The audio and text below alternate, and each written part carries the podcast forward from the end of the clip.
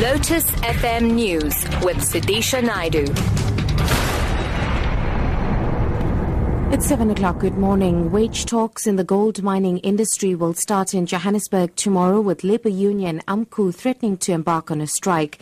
AMCU President Joseph Mathunjwa has warned the Chamber of Mines that it faces what it calls massive industrial action in the gold and coal sectors if it does not come up with tangible results within two weeks after the start of the wage talks. Mathunjwa, who led a five-month strike at platinum mines last year, earlier threatened a wildcat strike at gold mines if a wage deal with its rival NUM was extended to AMCU. Frank Nkumalo reports. Addressing more than 10,000 singing and chanting AMCU members at Masiza Keleni Stadium in Driefontein on the West Rand, Mathunjwa reiterated the union's key demands of 12,500 for its lowest paid members. The current three-year agreement for the two sectors expire at the end of this month, and a new deal should ideally be in place by the beginning of July. However, mining analysts are predicting protracted strokes as AMCU's rival, the NUM, have tabled demands of more than 80% for its lowest paid members in the context of depressed global commodity prices. The identities of the two high-ranking South African officials implicated in the ever-growing FIFA corruption scandal remain a mystery. Meanwhile, the South African Football Association says it's considering legal action over allegations of bribery linked to the 2010 World Cup.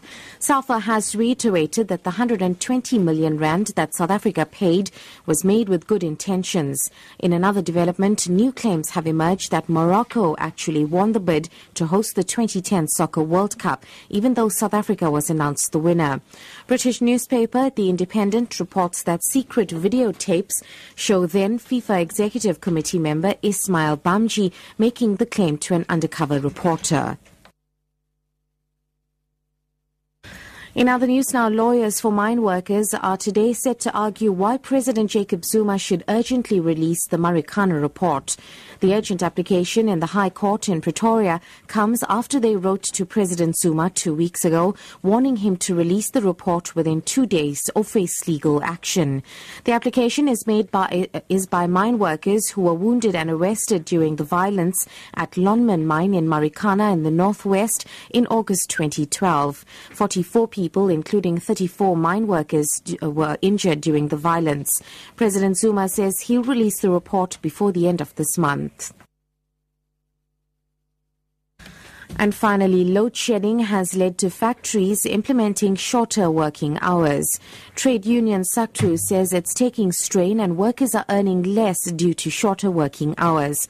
Cyril Mankis reports. A survey by the Labour Research Institute has found that factories are forced to send workers home early due to load shedding. It covered 112 companies nationally in the clothing and textile sector. According to the survey, these companies employ almost 17,000 workers. There's concern about future retrenchments in the industry due to electricity cuts. The survey has also revealed that more than 80% of manufacturers rely solely on the energy provided by Eskom as a source of power. The industry has been slow at implementing alternative sources of electricity, such as generators and solar power. SACTWU has scheduled a meeting with Eskom to discuss the matter. Cyril Mankis, SABC News, Cape Town.